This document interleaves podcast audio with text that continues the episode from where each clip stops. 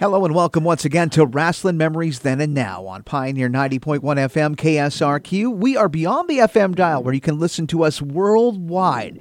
You can listen to our episodes live and in our archive at radionorthland.org. And we're available on uh, our stations here. The Pioneer 90.1 stations are available on TuneIn. So we got a few different ways to catch us live, and you can always check out the archive. I'm Glenn Braget, back in this and ready to roll with another edition of Wrestling Memories Then and Now as we are really just moving on through this month of November.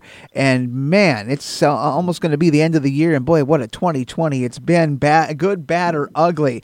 And uh, we're gonna got we got a really good guest though. Uh, by the way, we're not gonna get into any more doom and gloom about the year and anything uh, uh, on that level. We have a great guest, but first I want to get to my co-host, the man who booked it, the man who's down there in the home studio, deep in the heart of Texas, the main man with the main plan, the grizzled vet, Mike McCurdy. Mike, uh, it's always great to talk some wrestling memories here. Oh, definitely, man. I like I said every week, man. I love joining you and getting to talk with our guests about you know just some great wrestling memories and at the time of this recording, you know, I'm still waiting to see who our president's going to be. So hopefully by the time this show mm-hmm. airs, we'll know. maybe. Big, big, big maybe. Maybe. Yeah, maybe. Yeah, I'm, I'm, I'm, I'm just going to say maybe. That's all I got. All I got for you there. But there we go. Yeah, yeah, yeah. Wrestling memories. That's a much more easy. That's a much easier thing to start to talk about. And you know, this week, Mike, I tip my hat to you because you went in. Uh, you go on when you go on assignment. You, you definitely go on assignment. You book for such fine guests here the last few weeks, off and on. And this week is definitely uh, another one right up there in the platinum level. I got connections, man. I was glad to finally get this guest on the show. You know, because I've known her for a few years. You know, wonderful lady, and we're going to have some great conversation. Oh, absolutely. And, uh, you know, I want to bring her in. Yes, uh, she's the wife of pro wrestling legend, the late, great Bruiser Brody. Up here in AWA country, he was King Kong Brody. Why? Because I remember watching him out of a, uh, watching him on AWA wrestling in around 1984. Up ahead, uh, I used to watch it from a station up in Winnipeg that would broadcast it to us. And one of the first times I got to see uh, Bruiser Brody was when he jumped Greg Gagne and Jim Brunzell in that TV studio and Wally Karbo threatened to uh, suspend him for life, and Baron von Raschke was speechless. It brought back such memories because I was a fan of the High Flyers. It really broke my heart and broke my uh, female cousin's heart too. But then, as I grew up and kind of got to know the man, I loved him uh, through and through. I loved the gimmick. I loved just uh, the way he talked, the way he did his thing, and it's such an honor to be able to talk uh, to the wife of Frank Goodish, aka Bruiser Brody. Barbara Goodish. Barbara, thank you so much for taking a little time out of your schedule today and join us here. It's our, your first time on Wrestling Memories Then and Now. That is correct. Correct, and I thank you, Glenn, and I thank you, Mike, for having me on. I really look forward to uh, talking to you both. Absolutely, absolutely, and it's uh, always fun to kind of see uh, your comings and goings. Uh, you know, on social media, you you know, before all the COVID business, you you were been very active uh, whether it's going to, you know, just in the pro wrestling community. I mean, it's been so many years now since uh, Frank's passing, but you know, in recent years, I, have been seeing you pop up at uh, Hall of Fames. You've been at this the Cauliflower Alley Club. What is that like to be able to be a part of a fraternity like that and have friends that you've made through these uh, places like the CAC? And it's you know not only you being able to network, but also uh, keeping your husband's uh, legacy alive. What's that been like uh, to to be to feel like that you're part of the family? You know, when when everything had happened, 2014 was the year that everything came back together. That was the first year that I had been to different, I'd been invited to different events. And all of a sudden, I had my whole family back. And it has just been one of the most wonderful experiences having the family back because it's a very unique wrestling community. And it, it is a family. And I had lost that closeness with everybody for so long. I'd kept in touch with, you know, a few people the whole time, and it was Stan Hansen and Don Jardine before he passed, and Buck Robley, and very little that had kept in touch with me.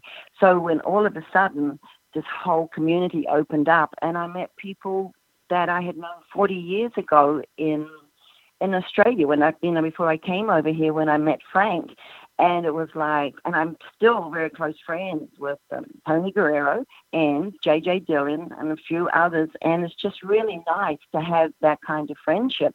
And when I met you, Mike, that was was one of the best things. I won't go into the other part of it, but when David brought me to uh, Texas and we had the event, that that was that was when he was announced. I think this was the first one. He was announced that he was going to be, uh, um, you know, honored at the CAC, and you know that was a great weekend. We don't get into the bad stuff. we just get it. we won't talk about that. we won't talk about that one. and uh, that was nothing real bad, just a little accident. But uh, that was just having David and then meeting you and everything and that was that was a really wonderful time. That was one of the first events that I had come back with the wrestling family. And you were also uh, you we were, you've been out to uh, to Iowa at Waterloo for their Hall of Fame uh, honors as well. Right, the Waterloo Hall of Fame was such a wonderful. That's a wonderful organization too. It puts on, you know, got the old school wrestling attached to the, well, new school wrestling, I bet. But I'm talking, when I say old school, not even our old school, I'm talking about the real wrestling. And you know, going through that museum is just a wonderful experience too for any wrestling fan.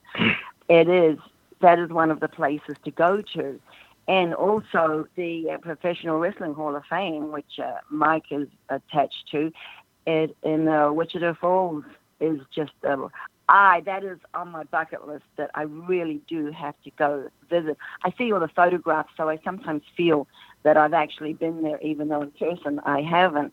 I went to, he was awarded at the original Professional Wrestling Hall of Fame that was up there in, I think it was Amsterdam, New yep. York. Yep. Which was a great experience. I think that was one of the very first ones I went to, too. I think it was that one. Then and then David's and Mike's uh, event. IHWE was it? Uh, wrestling yes. that he had his organization. Yes. You yes. So you were at Old School Hustle in September of 2014. That's right. Yeah, 2014. That was you know that.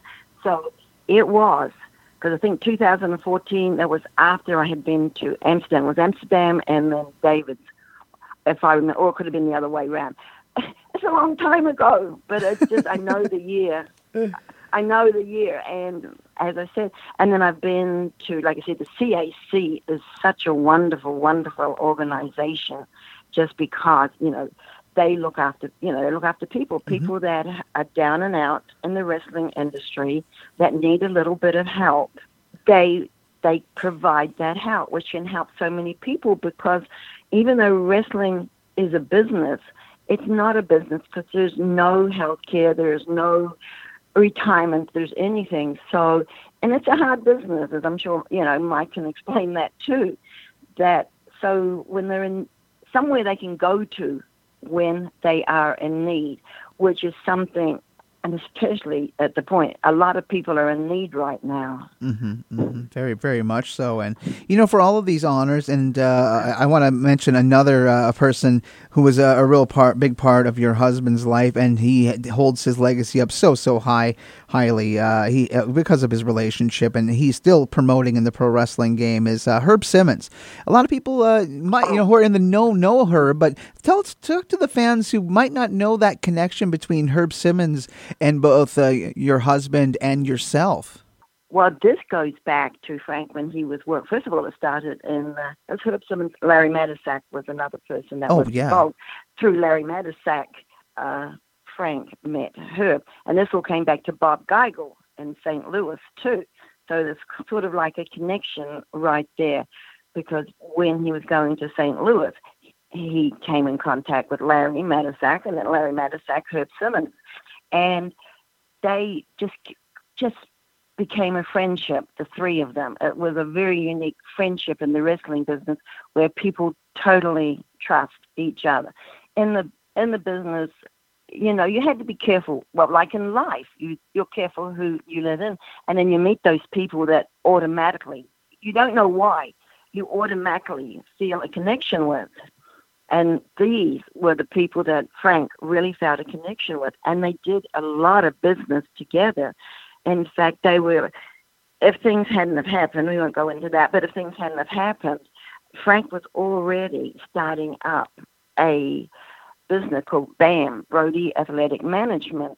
And part of that was he was starting to promote a few small shows outside St. Louis with the help of Herb and Larry. And he was starting, I mean, he he knew because all he wanted to do was to make the promoters money. He knew how to make money, and he knew that if you make the promoters money, they're happy. The boys are happy. Can they get money? But as we know, a few of the promoters were a little, you know what I mean. They didn't want to give him that power, even though he knew that he could he could make everybody money. So with Herb and Larry, this was the connection, and Herb had the uh, power to produce a few little shows around this, you know, the St. Louis area, just, you know, outside the main area, because that was still Bob uh, Geigel. And, it, you know, work, they'd go and do a few of these little shows. And he had quite a few of the people that now are stars today that would go to these little shows that didn't matter. He, they knew that Frank wouldn't cheat him if he said a certain amount that would be it. There wouldn't be no questions of how much you get paid. If the show was small or if the show was big, that would be the pay. But naturally, they had, you know, quite a success. As of the only trouble is that was just before, uh, you know, and and with going back on this uh, Brody Athletic Management that he had incorporated, uh, they were going to go around, especially uh, Frank. He was working with a gentleman at the uh, Texas University in San Antonio, and they were going to do. He was going to go around the schools.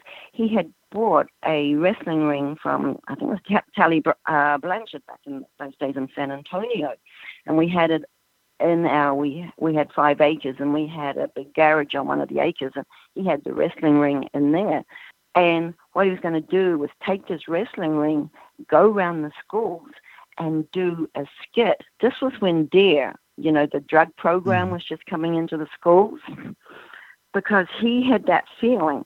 And that's why he was doing it through a professor at the university because, you know, to go to the schools, you have to do it the right way. Because he knew that you go to a school, you set up a wrestling ring, he gets in the wrestling ring the way that he looks. You think those kids wouldn't have listened to him? Oh. You know, there's no doubt. Yeah. Whereas you send somebody, well, let's face it, our kids and I went through, you know, with Jeff and that, if it's anyone in authority or anyone that, you know, they don't listen to us at a certain point, especially when they're going through that stage. Oh, it's yeah. Oh, like, oh, yeah. You know, but someone like Frank, they actually would listen to. And, you know, I can see. And then we had, we had a piece of property out kind of out in the country that kind of had a little stream going through it with a few fishing things what he was going to do was take underprivileged uh, boys in the school holidays and give them like a little camp. You know, take them and who knows? It's a, it's a shame because I think back on that. I think he could have helped a lot of people because when I do all these traveling around all these different places, I have people that come up to me, especially young. I always go back to one gentleman that came up to me in CAC and he was telling me, I've read your book, I've watched his matches, and he was doing the wrestling shows at the CAC. And he was just telling me all these things. And I asked him how old he was. He wasn't even born when Frank passed. And I went, Is that? I mean, I just couldn't believe it that these young people, and that's not the first one. I've had ones, I think, in Philadelphia, a 21 year old he comes to me, he shows me a tattoo on his arm. You know, 21 years old, and that's, and there's been several people that have shown me tattoos. In fact, uh, Mike, have you showed Glenn your tattoo? I, I'm sure he's seen it. I haven't posted on Facebook, so if he hasn't seen it, I'll be sure yeah. to uh, send him the photo. See, I remember. you know, so that so that so there it is that no matter what, this is 32 years later, he has left such a memory and need, like I said, to even even the younger people of today, just by the old, this is the real old school uh, professional wrestling, that they just somehow they have just hooked in to that decade where it was believable. You know, I went to a AEW, I think it was. Uh, we had one here in the Ocean Center. Uh, back it was last year. I think it was last year or whenever it was. They they did their one of their first matches. That's Cody Rhodes's. So they did their first. They did the first. I think one of their first TV shows was here, and uh, Jim Ross got me tickets. It's the first time I'd really been to a wrestling show because I didn't really go that much with you know with uh, Frank, and I've gone to a few after that. But even with David's show was good, and go back to Herb. Started off with Herb, so we'll end up with Herb. and it was to me, it just reminded me of the AEW. Um, it just reminded me of the Cirque du Soleil in uh, in Vegas. There was so much acrobatics. It was like I mean, it was. Don't get me wrong, it was really fantastic, but it wasn't like the old school wrestling, like uh, you know, when back in the old days. Now to get back to her, and that goes back to not being able to go to the uh, wrestling, show, you know, the Hall of Fame with uh, uh, Johnny, is he has a memorial. He has the Bruiser Brody Memorial every May, third weekend, same weekend that he's had for, I don't know, such a long time. I've been going every year to the show outside St. Louis in a little town. It's always packed. It's always, I've seen the same people there year after year after year. He gives them old, professional, old school wrestling. And I sit there and it's like, he's one of the few. But I think now there's organizations opening up there actually maybe going back to that. But so every year it's like I'll go there and I'll sit and you know, and the connection with Herb is very, very, it's still there 32 years after everything happened. Did I just rave on? I kind of went right from, that's what women do. We start off with one subject and we end up with several subjects. Oh, but this is all part of the conversation, the laid back chill that we do here on Wrestling Memories then and now. No worry, man. This ain't no regiment, regimented thing. You just talk, we just keep on going with it. You know, I'm going to throw Mike, uh, take off to Mike here and get him into the conversation because I know he loves chatting with you and it's been fun chatting with you too. But uh, due to time, we got to get Mike in here. Mike, what's happening, my man? Oh, man, I'm just sitting here enjoying the conversation. Like you said, I've had a lot of opportunities to talk with Barbara. And Barbara, I just want to say thank you once again for joining us and all that. And I was telling Glenn that, you know, hey, you're to love talking with Barbara. She's a wonderful person. I met you 2014. It was the ISWE event September. That was my first trip to Texas. So for me to get a chance to meet you and, you know, obviously, you know, the wife of the late Bruiser Brody, who was a legend here in Texas, that meant a lot to me. I was, that was honestly the one thing I was looking forward to that entire weekend was the chance of that because I'm a fan. You, you know that. But what I'd like to ask about is that night at the Cendera Center at Old School Hustle, be, before the incident that shall remain untalked about. you know, for, for anybody listening, it was a moment. We had a graphic up on the wall on the main stage of Brody to announce his uh, uh, being remembered at CAC for the 50th anniversary. And Barbara had gone up on stage and she reached out to touch the picture of Frank and there was a small gap between the wall and the stage that she did not see. She is fine.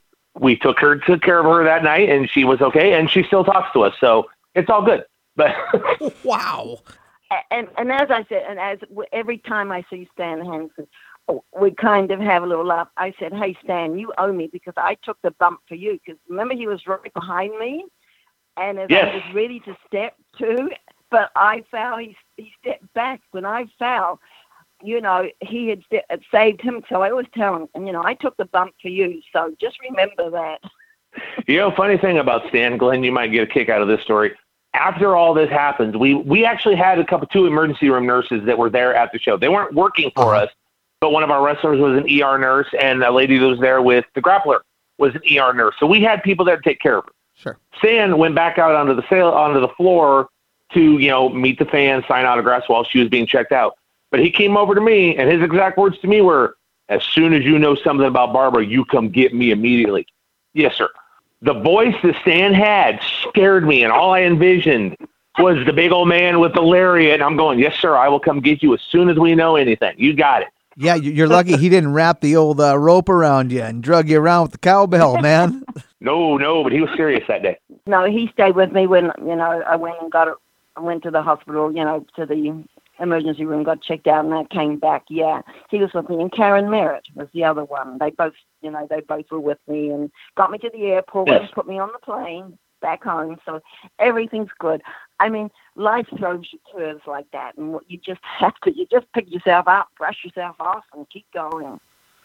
Now, you know, barring the incident that that happened there, um, when you were in the ring, we were doing a Hall of Fame segment, and you had no idea what was what was going to be announced.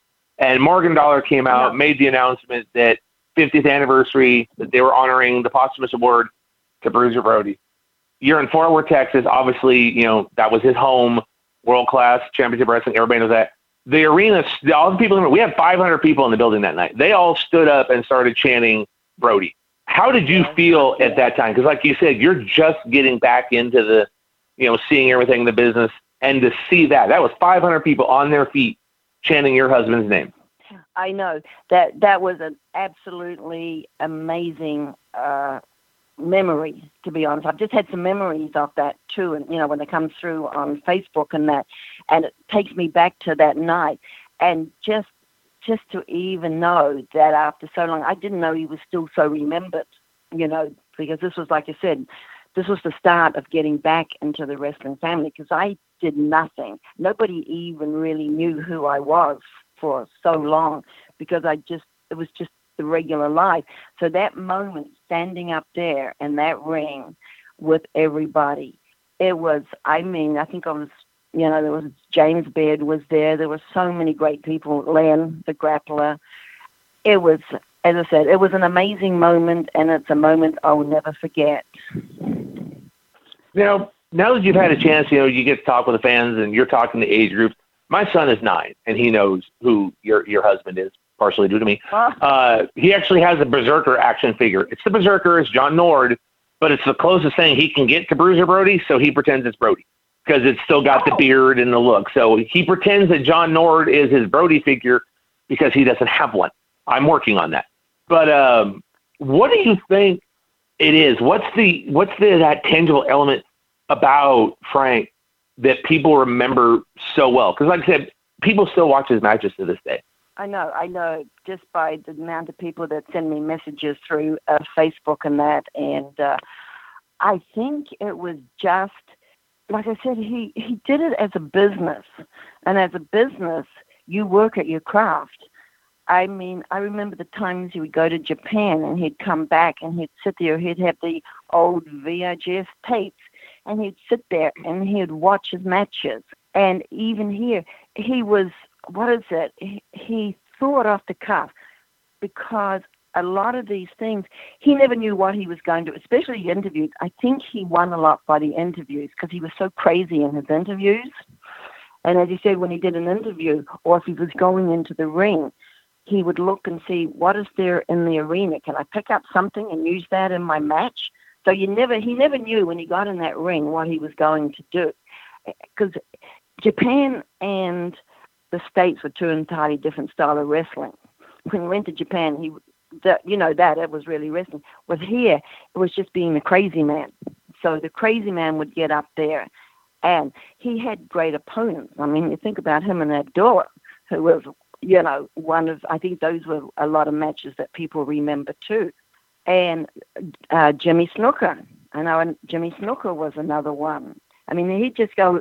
There were so many matches and so much that, like I said, he really didn't know. He'd just go up there and tear tear the ring up, and a lot of it, as you know, was outside the ring. And I just think people remembered. But then when they met him away from the away from that, he was just a he was just a regular person because I have these people coming up to me again. Sorry to repeat, and they tell me that they remember meeting him in an airport or they remember him in a restaurant or something. And if he saw that they were kind of scared of him because he was a scary person when he had his hair out and everything, that he could see that they were a little afraid of him. especially in an airport. He said he said several times. He said I'd go up and I would, you know, talk to them because I'd see them kind of looking at me and kind of going behind Dad's legs, you know, like scared. And today they even remember. And this is what I mean. I know he could help people because I've actually had people tell me that he they actually learned that you can't judge a book by its cover. It's not how somebody looks or somebody it is, it's how they react to you. And they remember this big, terrifying man and how gentle he spoke to them. And this is, you know, memories. And these are things that just amaze me because I myself couldn't believe how popular or how, what a legend he is. Because to me, he was just Frank. He was just, uh, he was just a husband. I remember, I remember you, Mike. I remember in Vegas you made me do something. I'm not gonna get remember. I don't know if you remember that. We're in we're in the hallway, and you. Uh, you oh yes. yes, yes, yes, I did. Do tell. Uh, I, I I thought Glenn, I'd have a little fun because you know David Fuller. You know he's been a guest on our show before. You know David. Oh yeah, absolutely. he David. felt bad about what happened to Barbara, obviously, and he's always kind of felt guilty about it that she got injured at his show. So I thought we're at CAC's 50th anniversary. We're honoring Frank. Barbara was a guest at the ICWE table, signing autographs for two hours and meeting everybody. And she was amazing. She was great with everyone that came up to her. Um, I suggested we go out in the hallway and we cut a little promo, do a little video. So what it was is, you know, she's in the hallway talking. I think she was talking with Andrea the Giant. I had that set up. And I come running into the hallway and I told her, I said, Barbara, I said, about your award tonight you can't go on the stage. You can't go on stage and accept your award. And she says, well, she has to. I said, no. If you remember what happened the last time you went off the stage, but I have to. I said, no, you're not. I'm not going to let you go on there. And then Barbara slaps me. And I edited this video together and I sent it to David as a little, hey, Barbara, and I wanted to say hi. and David replied with a not so appropriate word for, you know, television radio at noon on a Sunday. But that, that's tremendous.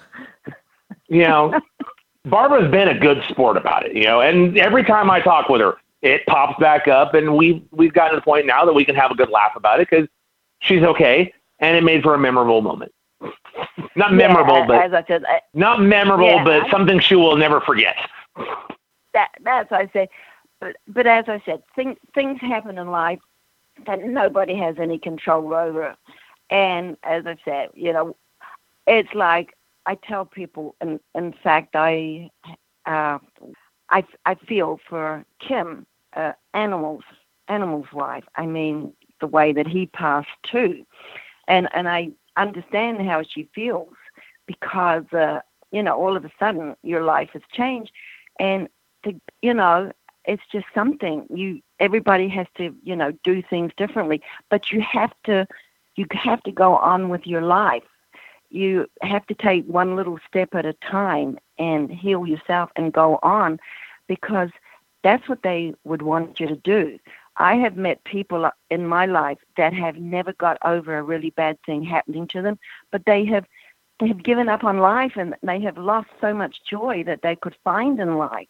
You know, and it's not taking anything away from the memory of the past.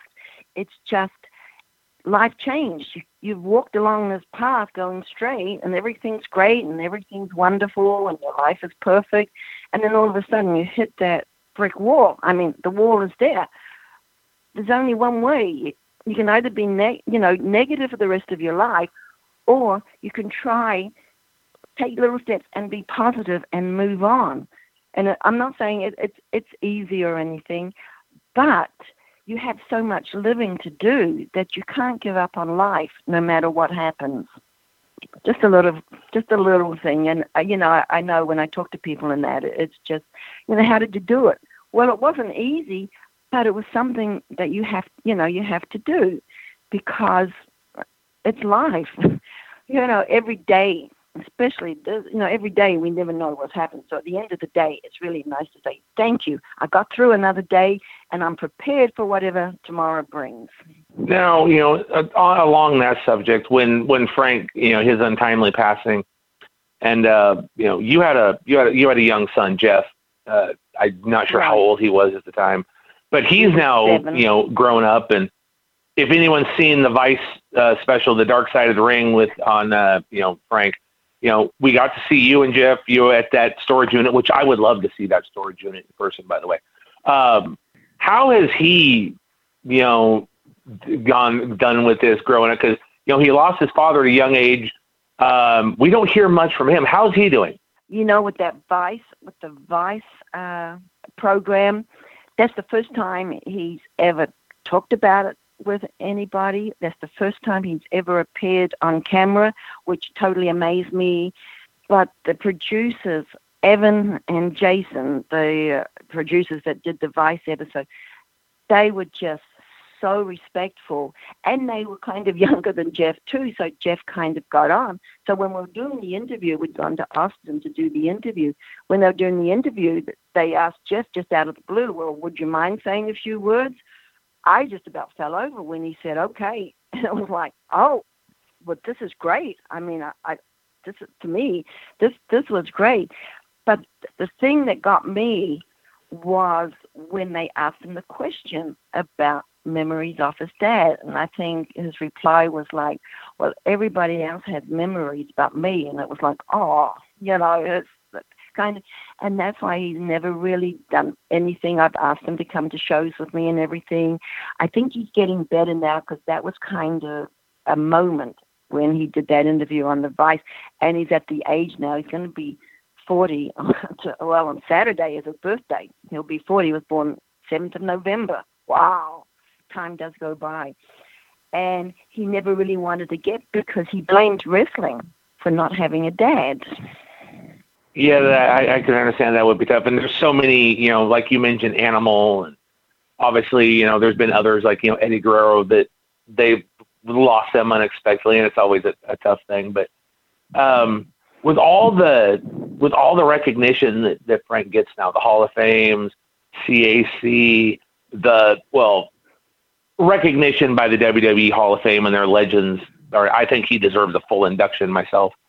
Um, oh, if Frank were around yeah. today, would he would he be part of this? Would he go to these Hall of Fames, or would he be the type of guy that was just kind of like, you know, I was just doing my job and maybe not want to be in the limelight at all these presentations? No, well, like I said, when I go back to that Brody, Brody Athletic Management that he was going to do, I have a feeling and that he maybe was, you know, looking at politics of some local politics or something down the line because I think he knew that wrestling, his body was giving out. I mean, the things that he did, when I see some of the pictures that people post, and I'm like, how the hell did he do that?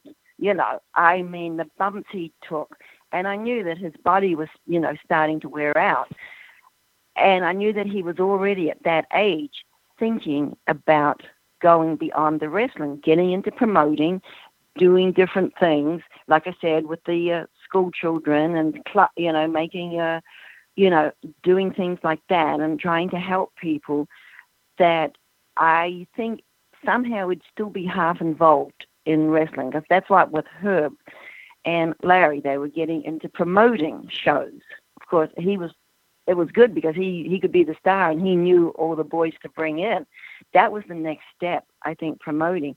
Next step after that was, like I said, doing other things, and uh, he was always thinking because he knew that he couldn't go out and do what he did every, you know, especially in Japan. Japan was so physically, he had to be so physically, you know, able because that was pure that was that was pure wrestling because it was so different.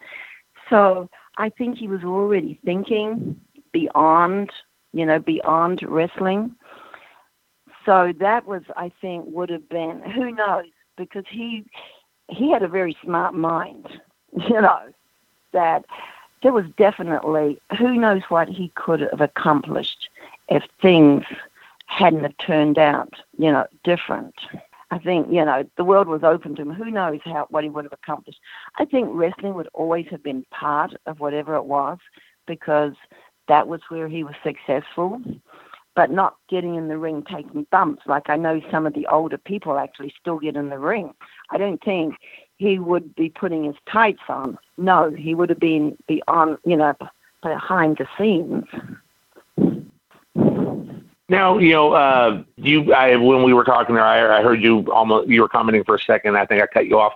Uh, the WWE Hall of Fame, they did a inclusion in a legend wing or whatever they called it. Uh-huh. Uh, what was your opinion on that? I mean, did they contact you on that? What was kind of your take on it? Because, like I said, I think he deserves a full induction, not just a brief mention in a Legends hallway. I right. I saw it on Facebook, and I went, "What? He's not being inducted into the WWE Hall of Fame. What? What is it? Oh, somebody's got some fake news out there." Well, as it happened, it wasn't fake news. That's how I found out. When somebody posted it on Facebook, nobody contacted me. I had no idea that there was anything. I think it was just a few days before the actual event was taking place. Next thing is, I go to, uh, it was Charlotte, the Charlotte show, uh, uh, Fan Fest. I meet Karen, I, Karen McDaniel, who is the widow of Wahoo McDaniel. She said she came. She said to me, did they contact because Wahoo is also in the Legends Hall of Fame. Mm-hmm. Frank, they both went together. She came to me and we we're talking. She said, "Did they contact you?" I said, "No." I said, "Did they contact you?" No. So yeah, she was yeah she was uh, upset about it too. I said, "No, both of us didn't get anything. We're not contacted at all. Didn't even know till afterwards." You know, so yeah, that was kind of a little. I think that was a pretty low blow. Cashing in on the name you and know. putting his picture in their program. So, basically. Yeah, that that was it. There was a picture in the program, and that was all. There was no mention anything. They just threw a picture in the program, and that was it. Nothing. So yeah, so mm-hmm. we kind of we kind of bonded a little bit, Karen and myself, because we'd gone through exactly the same thing. So it was nice. This is one of nice. It's nice going to these shows and meeting these people that I would never, that I have so much in common with, that I would never get a chance to meet in ordinary life. Because, like I said, now, I, um, really yeah. Yeah, I didn't do anything until right, as I said, right to 2014. I never, no interviews, no nothing, nothing. So no, I'm I'm happy now to talk about it. I'm happy to, you know, speak to people because it's part of your life. You get to that age, it's part of my life, you know, and it's good to have when you go back and, you know, have good memories, like talking to you, Mike, for the first time in so long. And well, I'm not I sure if you remember, Barbara. Um, yeah, I was going to say because I forget. I'm glad you remembered about the WWE because that was what I was uh, going to say. You know, at this age, you have to say things when you remember because otherwise, it just it goes out in the universe. you think that I mm-hmm. say something. Oh, I, I can't remember what was it. Uh, Mike, I'll see what I can do about finding your son a, a figure of Frank. I might have one around here somewhere, but let me try find him one for you. I'd like to do that for you. Oh, you would you would make a nine year old little boy's dream come true. He'd be so excited. yeah, just when we get off, just message me your address and everything, and I'll see what I can do. Okay. Um, one thing I did want uh, to touch on real quick, um, as part of you know, when you kind of came back in and you started, you know, going to the events and everything, you also helped uh, with the book, you and uh, Larry Matysik, the book Brody, which I think is a great book, far better than the other one that's uh, been released, Emerson Murray. Both good Yours, right. obviously, you know, with your connection, obviously, and Larry Matysik's connection with Frank and, you know, your life with him. Uh, an amazing book. Can I, is that book still available? And how can our listeners find it if they're interested in you know just learning more about uh, Frank's career? Yeah, I have. I have. I can get copies of the book. I'm out of them right now. But if anyone inter, is, uh, is interested, they can message me through Facebook, and I can get them a copy and send it to them. I can sign it and get me a co- and give them a copy. Get them a copy. Yes because it's pretty hard to find because, as I said, it's been quite a while. It was 2007, I think we got it. But yeah, publisher, if I call him, he'll he'll. Uh, I mean, I have to pay for them, but he will get me copies. And like I said, and then like I said, I can sign it and get it sent off to anyone that's interested. Well, Barbara, I'd like to thank you for joining us. Um, obviously, we're going to have to wrap this up in a minute. But uh, if our listeners are interested, I know there's a lot of you know Facebook pages, Facebook groups dedicated to your husband. Uh, but there's one that you're in, involved with. How can our listeners like reach out to you or find uh, the group on uh, Facebook? Well, find a group group on Facebook. I think there's two Bruiser Brody Memorial and was it Bruiser Brody Wrestling's Rebel, if I remember. The one, Wrestling's Hardcore Rebel, yes. One. Yeah, hardcore. That's I am administrator of both of them, and I, I keep an eye on the other one and everything. I'm, I'm lucky that they at least let me, uh, you know what I mean. So kind of, uh, kind of just look after it to make sure that it's being done right in his memory and everything. And this is where I I get photographs that I have no idea. I have not seen them. A personal photographs, especially people in Japan. The Japanese will post pictures that just him. A lot of times, him and Stan or him and Jimmy Snuka out there in life, and it's really strange to see that whole side of him in another country from the photographs and that. So it just brings back all these things that I've never seen. So all they have to do is find the group and just put, I think it's what you just put friend request or something into the group, and then then we just go ahead and we approve the approve the person. So please do it. The, you know, it's a great group, and you get so much information, and you find so many things out, and it's great. So please do. As I said, all I have to do is find the group, as we mentioned, put the put a friend request in that you want to join, or you know you want to join the group, and presto, it will be uh, it will be approved. I just want to thank everybody for just still remembering after so long that I, you know, it's I, I'm humbled, you know, about these people because they keep writing to me, they keep sending me messages on Facebook, and I try to, you know, answer every uh, message. Sometimes I can't; it's just, you know, overwhelmed a little bit, but I try to do because I know they're remembering him, and, and what an honor. I mean, he would be totally amazed, you know, what has happened over the years. This is 32 years, and yet he's more known today than what he was that period of time. Because, as you know, there were no cell phones, there were no, there wasn't technology, no computer, no cell phones, that nobody really knew because it was such a small, a small thing without the technology. Now with technology and every every just about every match, I don't know how many matches there are on YouTube now that has just brought him into the new generation. So it's a you know I will, you, you know all all the fans out there, everything. I just I just thank thank them so much. His family appreciates it. Well, Barbara, thank you for joining us. And I don't think the legend of your husband will ever die uh, he's always going to be out there for the next generation to come. For Barbara Goodish, Mike McCurdy, I'm Glen Braget. This has been Wrestling Memories Then and Now.